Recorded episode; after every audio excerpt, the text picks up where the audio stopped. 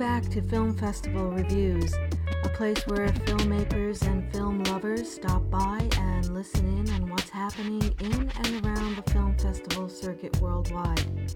This is Christina Kotlar, your host, and I'm just about getting all the podcasts together I did for that one film festival that I was there for the entire week.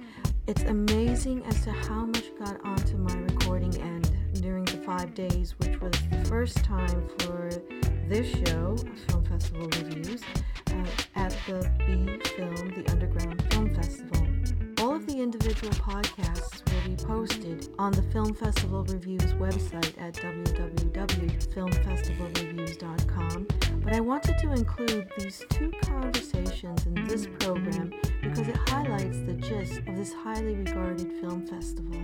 And that's, of course, the short film aspect in animation, and one more 3D point of view. It's been an extraordinary time for me listening in on the work of Mike and Tim Rauch, animators of German in the Woods. They talk about matching the illustration style with the rhythm and the pace of the narration, and how are you going to get that camera movement in on the subject the way a DP would in a narrative film. And then there's Mark DePace and Matt Ochterberg, whose short 3D spec ad for the music festival Bonnaroo, directed by Elliot Jokelson, was made entirely out of paper. This is called a strata stencil animation, a process of manipulating the animation so it will move in time and space. All the while, festival programmer Dimitri Athos working with Dolby Production Services and Heavy Light Digital, making the proper conversions for these stereoscopic films so they look good on the big screen. There's a real craft to these films, and the upcoming conversations provide true insight in the talent that's out there, boldly going where no one has figured out before, but they did figure it out, and well done. Take a moment and listen in for inspiration and getting those creative juices flowing. You did it for me. Anyway, enjoy the show.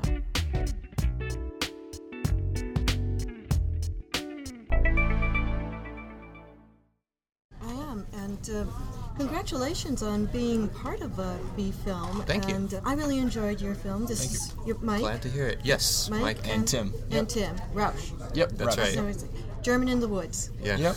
How did that get started? You have a series of these things that you're working on. Yeah, well, it started, I was interning at StoryCorps, which is an oral history project. And that's where this interview comes from. This story comes from StoryCorps.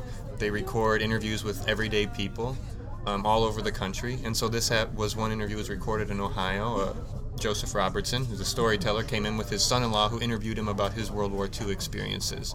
And this was one of his most, like, the, the memory that he just can't forget from World War II. Uh, yeah, so I was interning at StoryCorps. I talked to uh, the founder of StoryCorps, telling him, you know, I really want to do, you know, uh, documentary animation, some with a story like that, you know, that you the, the kind of stories that they broadcast on the radio and things like that.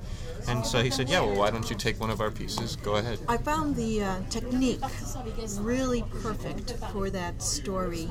You're it's Thank a you. very. Thank you. Tell me a little bit about that. That was very successful in the films that have been coming here. Is that the technique matches the story itself? Well, I'm really pleased to hear you say that. And this is Tim speaking. I'm the was the animator and the director.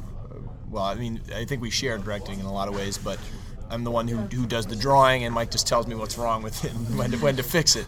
So so it's a it's a nice collaboration. And uh, as far as the technique, I mean, uh, all of our films are hand drawn animation on paper. We scan it, color it in the computer, and the way we try to really match these stories that we do with StoryCorps is really pay attention to the meter, the tone of the person's voice, and try to match it as closely as possible with the rhythm and the pace of the animation, and to really get into the grain of the voice. So with that film, it's an older man's voice speaking very slowly and somberly about a fairly tragic story.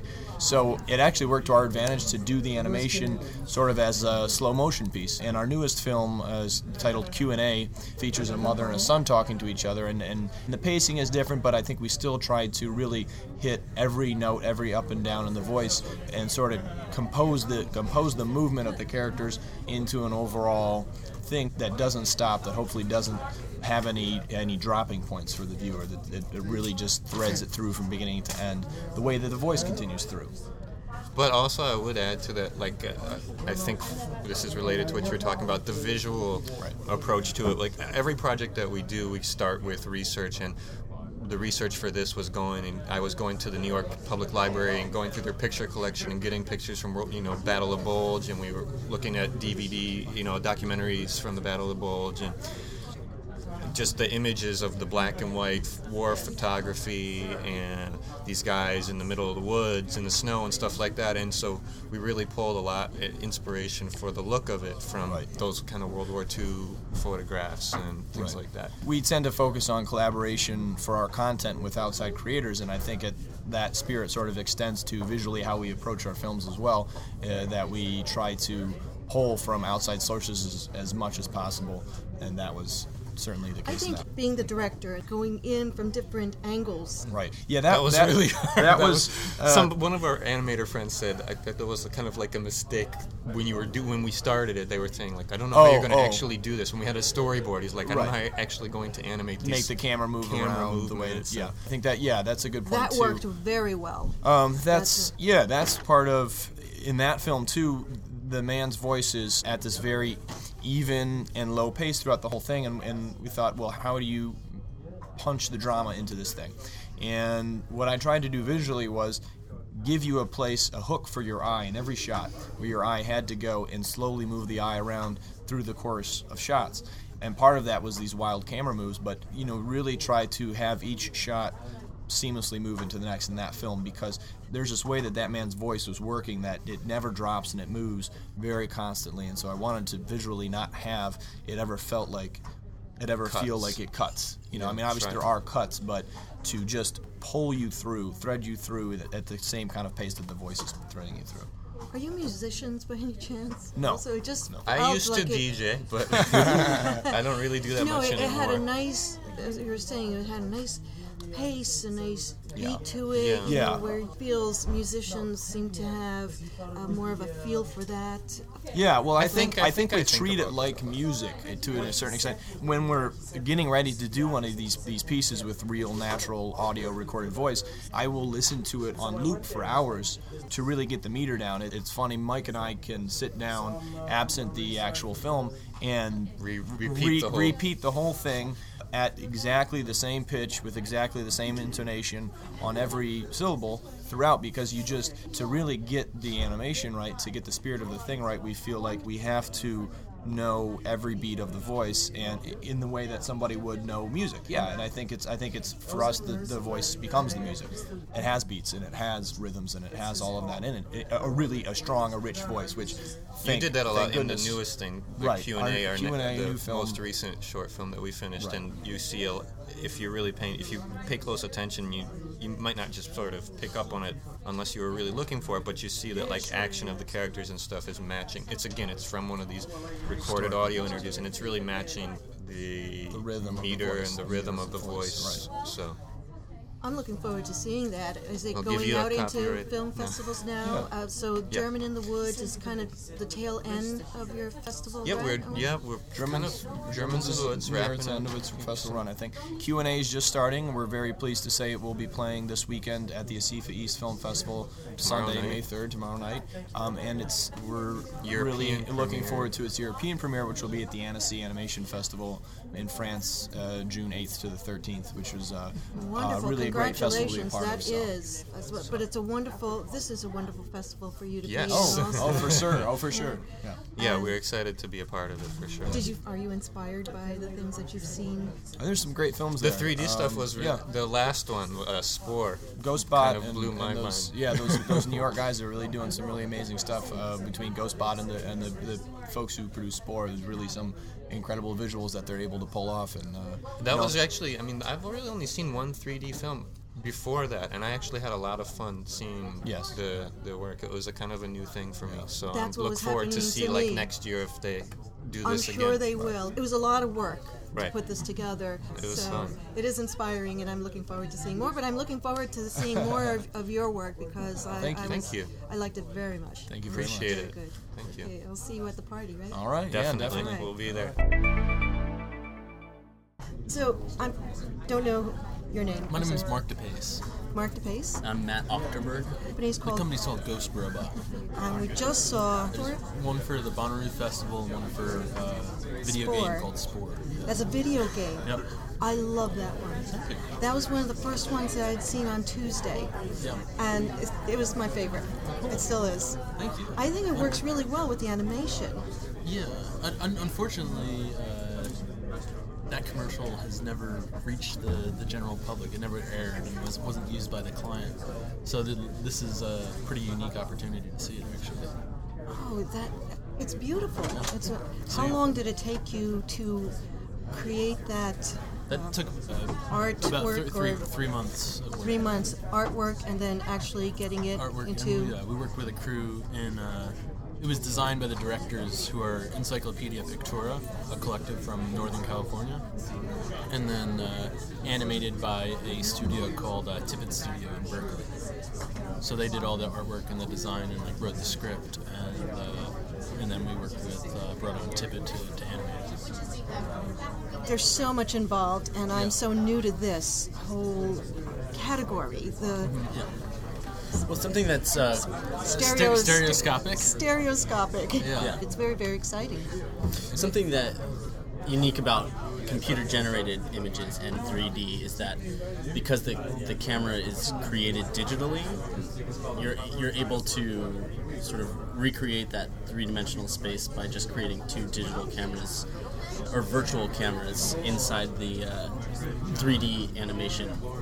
So uh, Yeah, which is why you see a lot of CG movies that are coming out, which are all in, in, in 3D, um, which is because creating that, that stereo view is sort of easy with the process. But the projection was what was more difficult, right? Visual Yeah, systems, yeah, getting yeah. them together. yeah, well, for, there's been a, a, like a lot of advances in terms of 3D projection. Digital projection, you know, to do something in 3D on a film projector would be very costly to make all those prints and to ship them out to everywhere and make sure that they're completely in sync. But now it's a lot easier with, with digital projectors. Hi. Yeah. This is Hi. Elliot Jellison. He directed the Bonnaroo spot. Oh, Nice to meet you. congratulations. I like that very much. So there's a lot of activity and kind of movements and everything. And I don't know if you realize that, but that was made entirely out of paper. That- It looked like that. yeah, it looked like all paper hand cutout. cut, hand cut There's paper. a stop motion paper technique that we saw and we kind of modified it for our own purposes. Right. It's a, an animation process called strata stencil animation. It works pretty much like traditional cell animation, but by removing the negative space of the illustration, you're able to see. The animation moved through time and space. Right. So you see the frames advancing towards you and you see a kind of history of the movement. And something, yeah. There was with the light and everything. There was a lot of depth. There was a lot of Right. texture. Yeah, um, yeah. It, was- it was like a rig that was about, you know, if you actually looked at the paper that was in that shot, it would be about five feet deep. Yeah, it was. It, it'd probably be from here to the wall. Yeah, about five feet. And 20 pieces of paper just hung on a small rig that we built.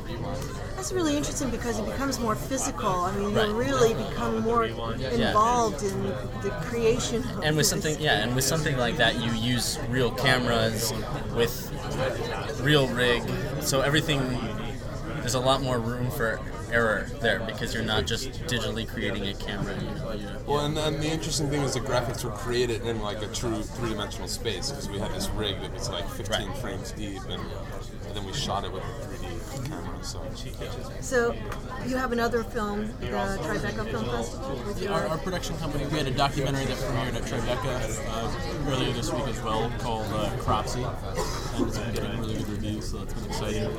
And we also had a, a feature that uh, premiered at Sundance.